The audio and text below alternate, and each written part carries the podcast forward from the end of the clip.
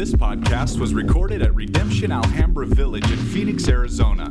For more information about Redemption Alhambra Village, visit redemptionaz.com. Well, I am so blessed to be here with you guys today. I tell you, you look good. Every week you get better looking, and I don't know what it is. Uh, standing here, I can see your faces, and you look really nice. Um, I, I, tell you what a joy it is for me uh, to stand here and preach the gospel. But as we preach texts like this, there are elements of the gospel that we struggle with hearing. Can you say amen to that? Can you say amen to that? and today is one of those. Uh, one of those days where it has every right, the gospel has every right to offend our flesh. And we welcome that. We, we welcome that. We welcome the fact that God may say things through His word that our flesh does not like to hear. And so I just want to kind of give you a pre warning of that as we dive into Matthew chapter number 13. Chapter 13, and we're going to read two sections of Scripture, verses 24 through 30. So as you're turning in your Bibles there, I want to say something that uh, is dear to our, my heart. I, I, if you have not been able to meet my mom and dad, they are here, right here in the second row. You can give them a hand, they're incredible.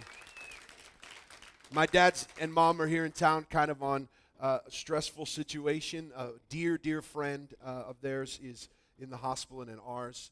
And uh, so they came back. They're in Kuwait, missionaries there. Many of you pray for them, and as well as we do. And so you can be praying for them. My dad leaves tomorrow for another trip to the Philippines. And so uh, my dad's just a world travel, a national gangster, and you didn't even realize that. Uh, dad, it's good to see you. I love my mom and dad. Be praying for them and Doug and Bia, who are in town. What an incredible situation, uh, uh, just a, a hard situation. But we know that God's grace is with people in the hardest of situations. So we, as the people of God, should surround them in these times to pray. And so uh, I just wanted to remind all of you of that. Um, one thing that is one of my favorite things to do, and I, I hate to admit it, and that is social networking. Now, some of you do some kind of social networking, and others of you believe social networking is the devil. And, and either way you look at it, uh, there is good ways to use social networking, and there's bad ways to use social networking. Can we hear an amen on that? Okay. So some people use them in righteous ways, and other people use them in unrighteous ways. Now, if you don't know anything about social networking, I will try and kind of translate the lingo for you if I can. But there's one kind of social networking, and that's called Instagram. Does anybody know what Instagram is? Okay, three or four of you. The rest of you, this might be our older service. I'm not sure. Uh, but this is, uh, Instagram is, in my opinion, if you will, in my opinion, the best social media outlet. For me, I, I love Instagram, and the reason why I love Instagram is Instagram is pictures. People take pictures, they do some like like editing where you feel like you're a pro. Isn't it amazing? If you never took pictures before, you start taking them on Instagram and adding filters and all this kind of stuff, and all of a sudden you're like, I should have been a photographer. I'm really good at this. And you start taking pictures, and you and then you at a push of a button, Everybody can see that picture that you just took. And the reason why I love Instagram is because I think pictures are a powerful form of communication. Pictures are a powerful form of communication. Have you ever heard the phrase, a picture is worth what? Everybody's heard that. A picture is worth a thousand words, and maybe it's give or take a thousand, but it's it's it's it's close. It's, it's a powerful form of communication. I could stand up here and say a thousand words and show one picture, and it would communicate in many ways more than me just standing up here and preaching. Story and picture and moving pictures, movies are powerful forms of communication. Now, here's, here's what we see when, when people get this power in their hands this Instagram power in their hands. Some of them use it in ways like artistic expression. Have you ever watched somebody on their Instagram feed? If not, you won't relate to this, but they take close ups of, of things and put filters on it, and it's like artistic. And every time you look at their Instagram feed, you're like, wow, that person's mind and the way they see things is incredible. Some people use it for family pictures, you know. Like I like to keep up with my mom and dad and my brother and sister who's in Dallas, Texas. And I like to keep up with my, my brother and sister who is in Northern California. I like to see pictures of family that I never get to see. And it's great to follow those family pictures. They share photos of friends and families. Some of us share photos of church events and vacations. And then others of us get angry when those people are on vacation. Especially your pastor, which is not right. Then others have a real kind of love for food, and every time they eat something, they take a picture of it.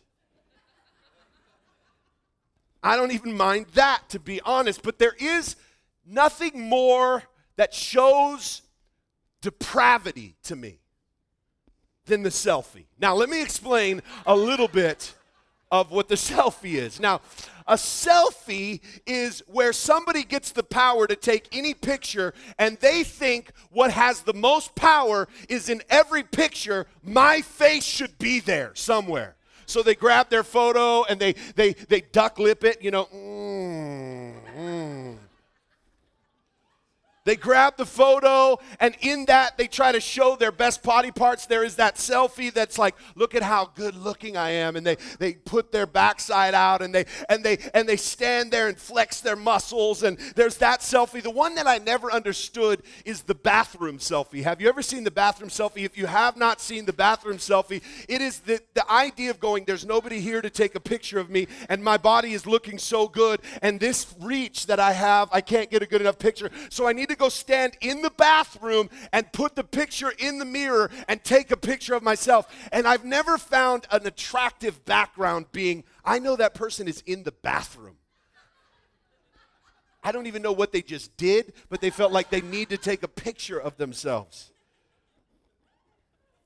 The bathroom selfie, the gym selfie. Now, listen, I don't know. People are working out and they want the world to know I'm working out. The gym selfie, the ab selfie, where they pull up their shirt and flex their abs. Now, this all could be jealousness of me, but for some reason, I don't mind a good selfie once in a while. Listen, I don't mind a good selfie. There are good selfies once in a while. But the reality is, the selfie thing has become the craze. Everybody thinks that here's what needs to be happening. The most powerful form of communication is people seeing me and my face all the time. There's nothing more narcissistic than nonstop selfies. Now, listen, I've taken selfies. I've fallen into the trap of thinking everybody wants to see me right now. I'm not pointing just the finger at you. I know that there's some sort of allure to go, wow, I look so good right now. Everybody needs to see it.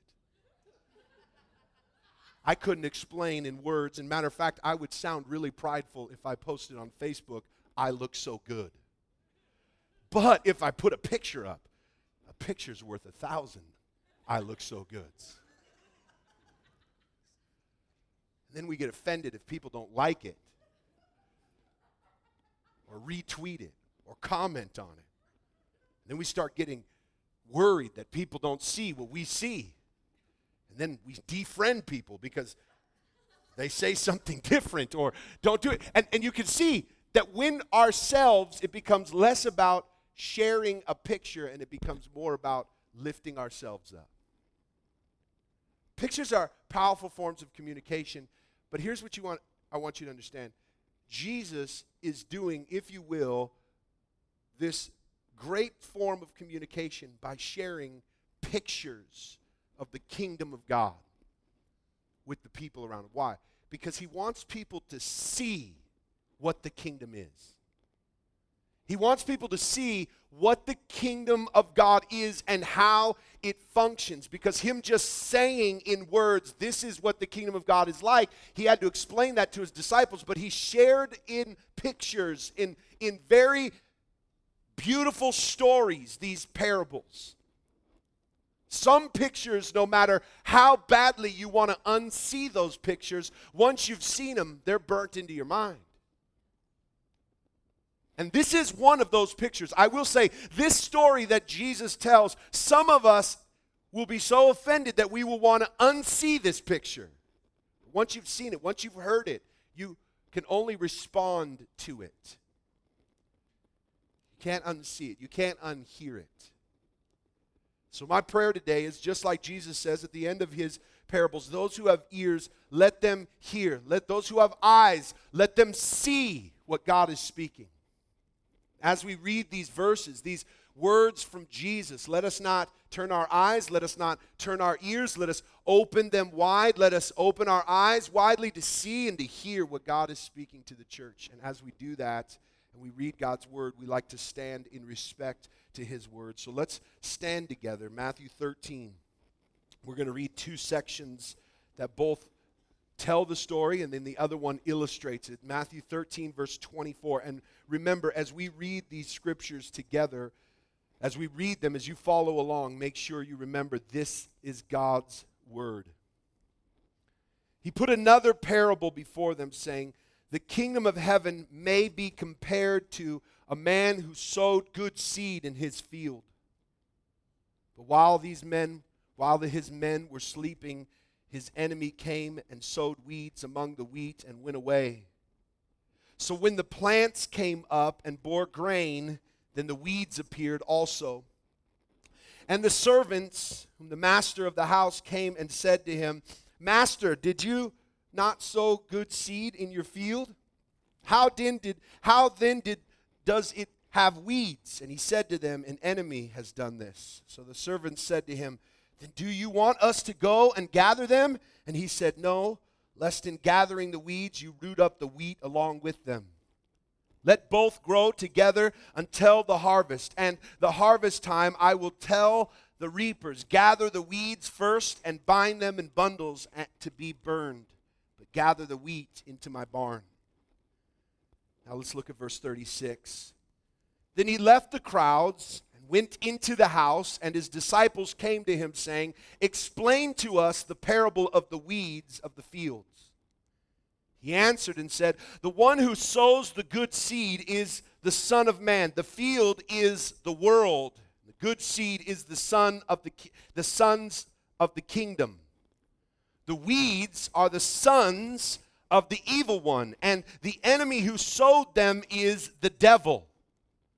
Harvest is the end of the age, and the reapers are angels. Just as the weeds are gathered and burned with fire, so will it be in the end of the age. So the Son of Man will send his angels, and they will gather out the kingdom. They will gather out of his kingdom all causes of sin and all lawbreakers throw them into a fiery furnace in a place where there will be weeping and gnashing of teeth. Then the righteous will shine like the sun in the kingdom of their Father. Who has ears to hear, let him hear. God, let those words ring true in our hearts. Give us ears to hear, God. Let these words fall on good soil. As we talked about last week, God, let them fall on good soil. Soften our hearts, give us ears to hear, and God, let this truth, let these truths ring so deep in our hearts that it changes us, transforms us. In Jesus' name. And the church said, Amen. You may be seated. I'm going to kind of run through a little bit of scriptural realities. These are obvious scriptural realities, and some of us like to um, kind of walk through this uh, and, and, and kind of go through what we believe. And it's important for us to do that. So I'm going to do a couple things. I'm going to make some points from these parables of the story that Jesus just told. And then I'm going to read some of our doctrinal statement. I'm going to put it up on the screen. And as I'm reading those doctrinal statements, I, am doing this on purpose because there's a couple things I want you to understand. And one is this we have really strong beliefs on things as Redemption Church. I, I'm, some of, some of that, I, I, think you know some of the things we believe, and others of those things you may not have heard or read. And I think it's important for you to know what does this church believe and what do we believe. Those beliefs, a lot of them are on our website. You can check them out in our beliefs section, but I think it's important for us to dive into that and see where we start to gather these beliefs. The first is this God is king and he has a kingdom. God is king and he has a kingdom. And it's important for us to see that in these texts. Jesus is trying to give a picture of the kingdom. What he is really declaring is God is the king. And I have a kingdom. I am king and I have this kingdom. And he is the coming. This king is coming. And, and we see that in Jesus. He announces his coming. And we see that God is king and he has a kingdom. Why is this important for us to understand? Because there are other kingdoms who are against this very good and right and perfect kingdom. And all of those kingdoms declare that they are king and they have a kingdom. So God is king, he has a kingdom. I'm going to read you a statement from our belief statements. And, and this may seem long of something we read, but I think it's important for us to see. If you can't read it there on the screen, it is on our website, but I'll read it for you. This is from our doctrinal statement, the kingdom of God. We believe that those who have been saved by grace, the grace of God through union with Christ by faith and through regeneration by the Holy Spirit, enter the kingdom of God and delight in the blessings of new covenant the forgiveness of sins, the inward transformation that awakens a desire to glorify, trust, and obey God, and the prospect, the glory yet to be revealed. God works constitute indispensable evidences of saving grace, living as salt in the world that is decaying and light in the world that is dark. Believers should neither withdraw into seclusion from the world nor become indistinguishable from it.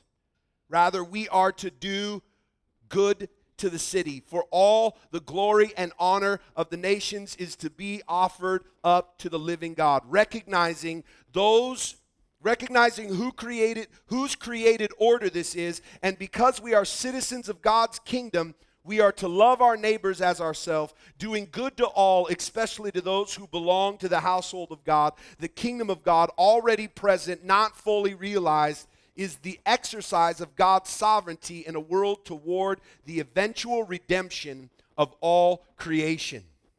The kingdom of God is an invas- invasible power that plunders Satan's dark kingdom and regenerates and, re- and renovates through repentance and faith the lives of individuals rescued through from that kingdom. It therefore inevitably establishes a new community of human life together under God. Now, what we see in that is that there is a kingdom. And what we also see in that statement and also see in this story is that there is an evil one, and that evil one has children. Now, that's hard for us to swallow. There's an evil one, and there is a family in that. And that evil one is trying to destroy, trying to come against, trying to tear down the kingdom of God. And that evil one also, according to what Jesus says, has sons, has children. Now, because there is a God who created this good kingdom, and this king is the king over the kingdom, and there is this enemy, this evil one who is trying to destroy that kingdom, and that kingdom of Satan and that kingdom of the world is opposing the kingdom of God. We also believe, number three, there is a final judgment. We also see that in the parable that Jesus spoke of. There is a final judgment. Now, this is where doctrines like this can get extremely overlooked and maybe overlooked because we don't want to face them or overlooked because we think it's overly preached, you know, that hellfire and brimstone kind of talk. The preacher who stands on the corner and and just yells it out nonstop as if that is by itself the good news. But we do believe that there is a final judgment, and you would be hard pressed to truly read and dive into Scripture and believe the truths of Scripture and not see that there is a final judgment. Let me read from our doctrinal statement once again on the final judgment, what we believe about final judgment. Here, let me read this to you. We believe in the personal, glorious, and bodily return of our Lord Jesus Christ with his holy angels when he will exercise his role as final judge. Mm. And his kingdom will be consummated. We believe in the bodily resurrection of both the just and the unjust, the unjust to judgment and the eternal conscious punishment in hell, as our Lord himself taught. That, the just to eternal blessedness in the presence of him who sits on the throne and of the Lamb in the new heaven and the new earth, the home of the righteous. On that day, the church will be presented faultless before God by the obedience, suffering, and triumph of Christ, all sin purged and its wretched effects forever banished. God will be all in all, and his people will be enthralled by the immediacy of his ineffable holiness, and everything will be to the praise of his glorious grace. What we see in that final judgment day is two things one, a destruction of sin and evil, and all sin being banished from this earth. What else we see is God revealing the children of God, rest- revealing the sons of God, and them living under his rule and reign on this new heaven and new earth. And for some of you, this may sound new, but others who went through our Romans teaching, which we're almost finished and we're taking a little break and we'll be back to it, but Romans 8 and 9 speaks of this. So this is kind of a story form, if you will, of Romans 8 and 9, where it talks about this very thing. Now, what else we see and I, I want to go back to, I'll go back to this slide for a minute. I didn't put this as the bottom one. And this is what I want us to write down. I want us to understand is that God is the judge. And that is the good news. The good news is that God is the judge. When the things of life that are important to us and all the things that we see are around us, what we have to understand is we don't have to judge. We don't have to worry about whether or not I am judging and making the determination on whether you are a son of God or where you whether you are not. I don't have to figure that out whether or not and, and I don't even have to judge myself. Paul says that. I don't even judge myself. Why? Because I am not the one who determines my own salvation. It is God who determines. It is God who is the judge. It is God who sifts through the wheat and the tares. And why is that good news? Because if we believe that God is good and perfect and right and loving, and there is no sin in him, if we believe that he is holy and pure and just, if we believe that every good and perfect work comes from him and no one else, who else would we want to be judge? If we believe he is gracious and kind and loving and that his judgment is based upon his character and not our character, then that is good news.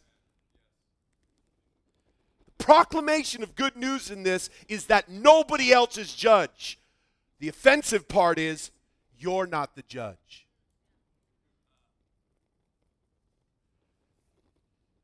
I love that God in these texts uses agricultural language to show the story of the whole world. I love that. And the reason why I love that is because if we look in Genesis chapter 1 uh, chapter 3, we see that G- that God because of sin cursed the ground. You remember that? The ground was cursed because of sin. And what we see here is Jesus showing that many of us believe that what God is going to do on the day of final judgment is destroy the whole world and pull all Christians out and say, bye bye, suckers, we're out of here. Taking all the Christians away and destroying the whole world. But what we see as the narrative of Scripture is that God loves the world and he is not going to forsake his world, that he has a plan of redemption for the whole world. And that although the ground is cursed because of sin, I love that he uses agricultural language because he's showing us that because of Jesus, he is going to use the ground in which is cursed because of sin to bring about all of redemption to establish his kingdom through the ground that has been cursed. What I love about this story is it's the story of the whole world. This is the story of God. If you think about it, God is good, and all things he does is good. And this God who is good and loving and perfect created all things out of the goodness of who he was. And this God created all things to live under his rule and reign. And this God had this kingdom that was perfect. It was called Shalom. And this God gave rule and dominion to his people who were created in his image and likeness. You remember how the serpent comes? And this story says while they were sleeping, the serpent came and stored and, and sowed seeds, right? That this evil one came and sowed seeds. This shows of while it was under the look, the watch, they were sleeping. Satan comes in and causes this great rebellion. And this great rebellion is this I don't want your kingdom. I don't want your reign. I don't want to live under your rule and reign. I want to be God. I want to determine what is good and evil. And this great rebellion happens as the children of Satan rise up and say, We're going to overthrow good and right and perfect king. We're going to destroy his kingdom and we're going to establish our own. This rebelling against God, this root of sin. But God, instead of destroying it, and you remember he had plenty of opportunity to just outright destroy the whole world. God, instead of destroying it, shows that He is patient and decides to what? Show grace and mercy instead of outright destruction. Instead of destroying the whole world, He says, I'm going to let evil and righteousness grow up together in the same world. Why? Because if I start to destroy the weeds that are in this world, I'm going to have to destroy the tares also. I'm going to have to destroy, um, if I have to destroy the weeds that are in the world, I have to start destroying the wheat also. His concern was not for the weeds when he made the decision to let good and evil grow up together. His concern was for his people who he wanted to redeem and restore. Because here's what we understand when we start calling out for judgment on this world, what we have to be careful of is we deserve that judgment. And in order for God's judgment to be poured out on all the world, we would have to be destroyed because of his patience and kindness and love, God, by his grace, has let good and evil in this time grow together. Why? Because part of his plan of redemption is that in the end, he will sift. He will establish his kingdom. And part of that day of judgment is that this good, right, and perfect God comes into his world in which he created and he reveals who the sons of God are. And as he reveals who the sons of God are, there's great rejoicing, and the sons of God are being revealed, and earth is groaning, and they are celebrating because the sons of God are being revealed. And at that same time, he eradicates every cause of sin. Did you hear that in the parable? He takes away every cause of sin. He doesn't just take away the behavior of sin, he takes away the very cause of sin. And then he also takes away the cause and he takes away every lawbreaker. He destroys death and sin. The conquering king comes in and establishes his kingdom. And in order to do that, he has to, in his goodness, show love and grace but he also has to show judgment and wrath to destroy sin. This is the part that we respond to. Not that we haven't heard this story, but we respond in different ways. Here's those four ways. Can somebody tell me what time it is? I'm sorry, I, lo- I left my clock. What time is it? 10:03. Okay, I got a few minutes. Let's go through these four points and just a couple of minutes. One is this. The first way we respond to parables like this, and, and you're going to see a little bit of last week's message in these four responses, right? Because Jesus also says when people hear about the kingdom of God, they respond with certain soils in their heart. Here's one way we respond to a message like this we reject it by saying this there's no God and he doesn't have a kingdom. It's an easy answer to a glorious message of proclamation. I don't believe that. I don't believe there's a God. And in doing so, here's what you've done I'm God. I establish my own law and rule, and I'm coming head to head with this so called God who thinks he's real. I'm real, he's not. What I say is true, what he says is not. And in rejection, you put yourself in a stance against the very good news. Many of you in here would say, Well, that's not me. I don't reject that. Some of you would say, That is me. What you going to do about it? Nothing. Pray that God will soften your heart and open your ears to the good news of this final judgment. The second thing is this some of us, what I will call, rewrite the script. we don't like the story with hell in it. We don't like the idea of judgment, and we don't like that the God who says he's loving judges. We don't like the idea that, uh, that this God who is good and loving and perfect also has anger and wrath. We can't stomach a God like that. How can a God who's loving have wrath and anger? We can't see how hell and judgment and sifting is good news. So, what we do, instead of diving into this and believing this is good news, what we do is rewrite the script. Oh, he didn't really mean that.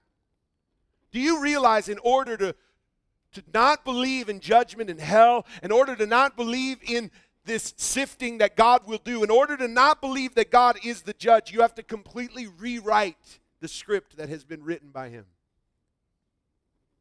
Once again, putting yourself in a position of God.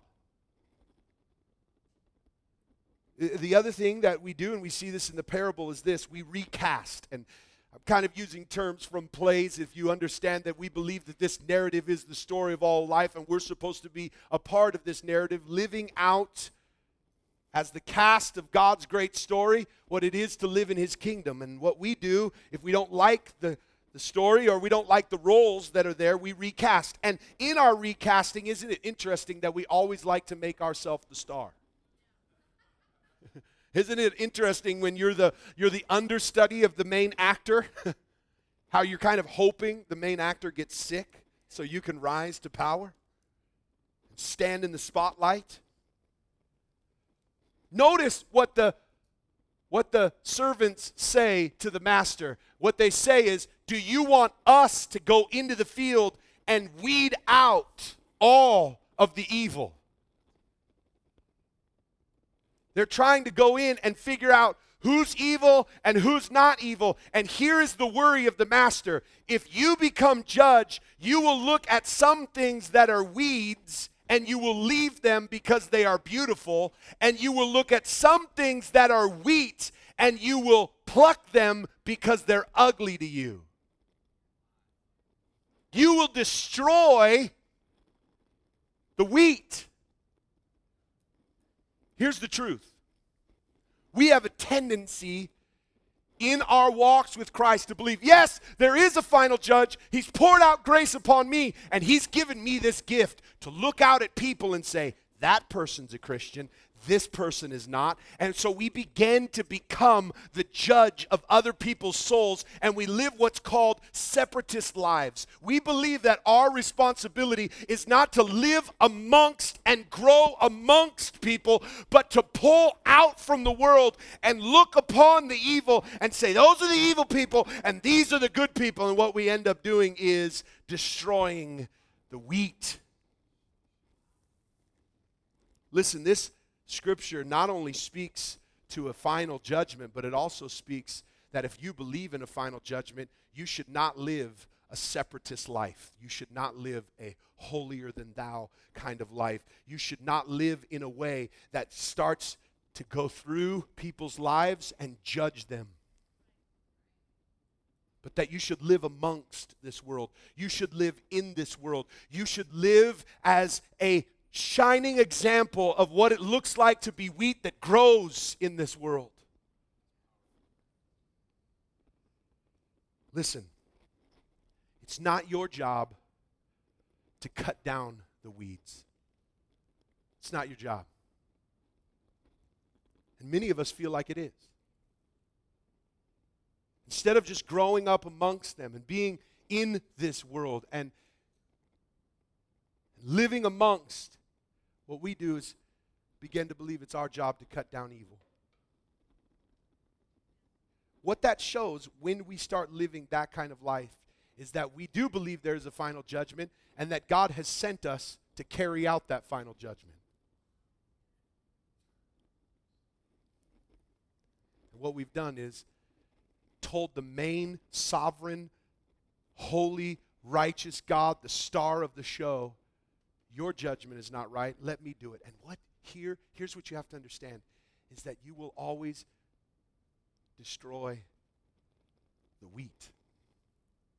And God is going to protect his wheat. And in, in order to do so, he's going to say, Let them grow together because I'm going to do the final work. So, what should we do in light of this? Well, there's a couple of ways we can do this, but uh, I'm going to use this word. What we should do if we believe this is we should rehearse this. Josh, give me when I have five minutes because I, am way lost on time here. We should rehearse this. That means we should live in light of what we know. Live in light of what we know. And, and I want you to look at Romans 12, and we're going to study this in the future, but if you could turn there, I'll read this for you. We should live in light of what we know. Here's how we should live in light if we believe there is a final judgment. Bless those who persecute you. Bless and do not curse them. Rejoice with those who rejoice. Weep with those who weep. Live in harmony with one another. Do not be haughty, but associate with the lowly. Never be wise in your own sight. Repay no one evil for evil, but give thought to do what is honorable in the sight of all. If possible, as far as it depends on you, live peaceably with all. Beloved, never avenge yourself, but leave it to the wrath of God. For it is written, Vengeance is mine, I will repay, says the Lord. To the contrary, if your enemy is hungry, feed him. If he is thirsty, give him something to drink. For by so doing, you will heap burning coals on his head. Do not overcome evil with evil, but with good.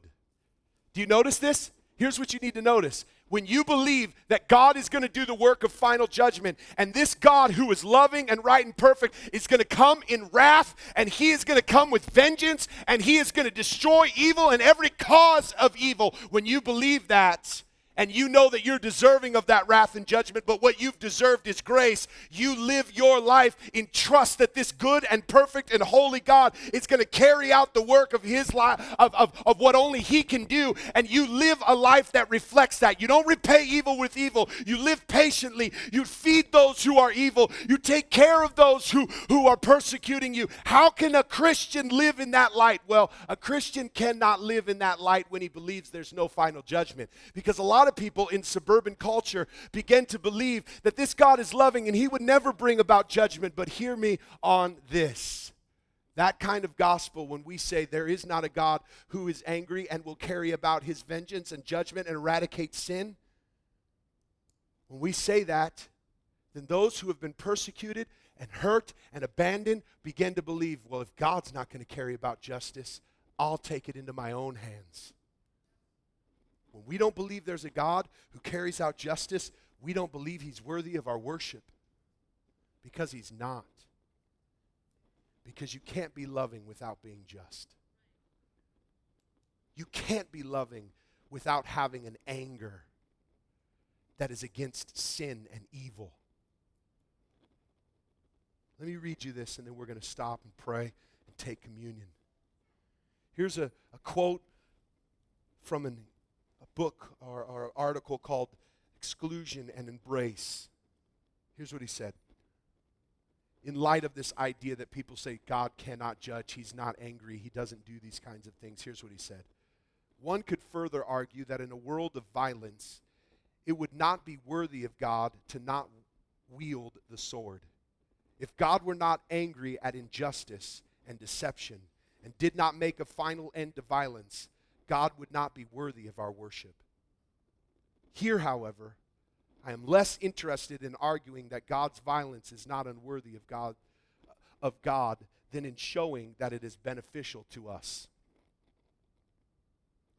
Atlan has rightly drawn our attention to the fact that in a world of violence, we are faced with an inescapable alternative either God's violence or humans' violence.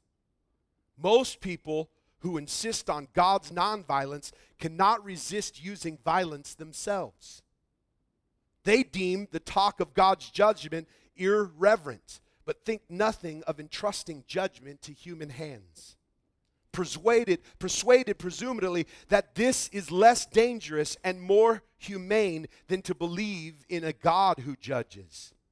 So violence thrives, secretly nourished by be- the, the, belief in a God who revu- refuses to judge the world. My thesis is that the patience of nonviolence requires a belief that vengeance is God's. You hear that? As the band comes, I want to read this last quote.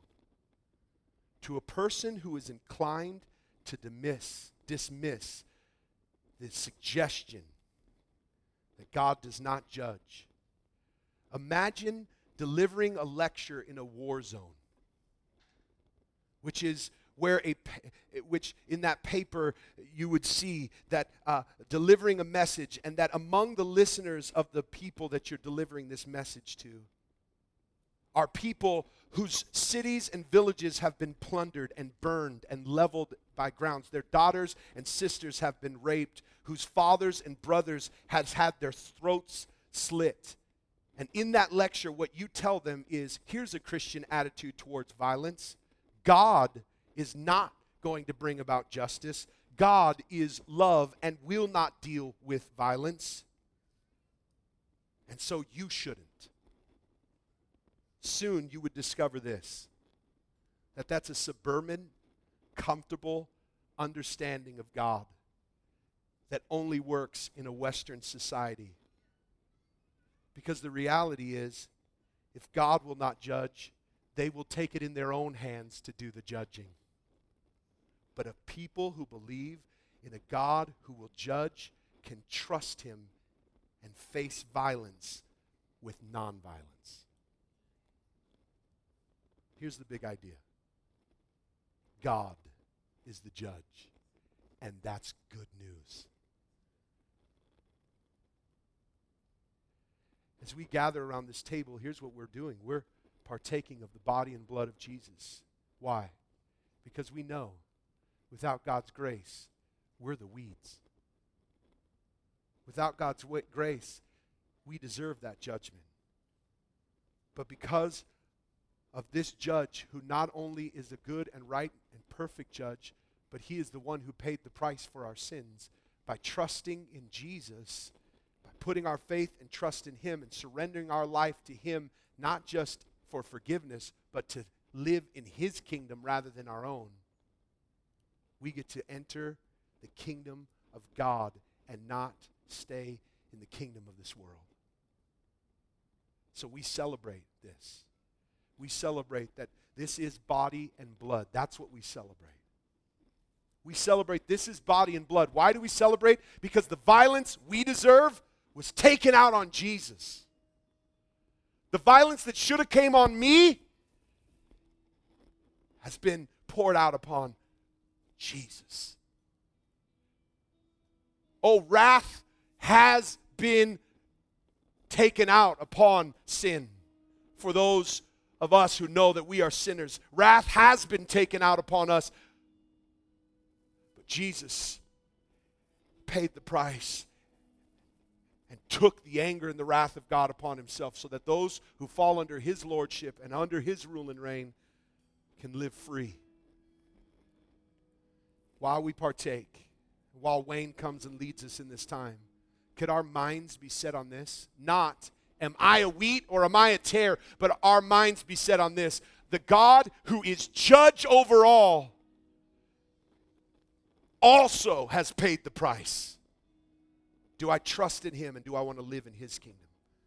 God, your rule and reign is what we want. Your kingdom come, your will be done. Reveal to us the good news that you are the judge. Reveal to us the good news that you are gracious and good. Reveal to us today if there are those in this room who do not know you and are far from you, who are living under their own rule and reign. God, reveal that to us today. Show us. Show us what's it like to live in light of you are going to restore all things. God, let our hearts be searched. Know us.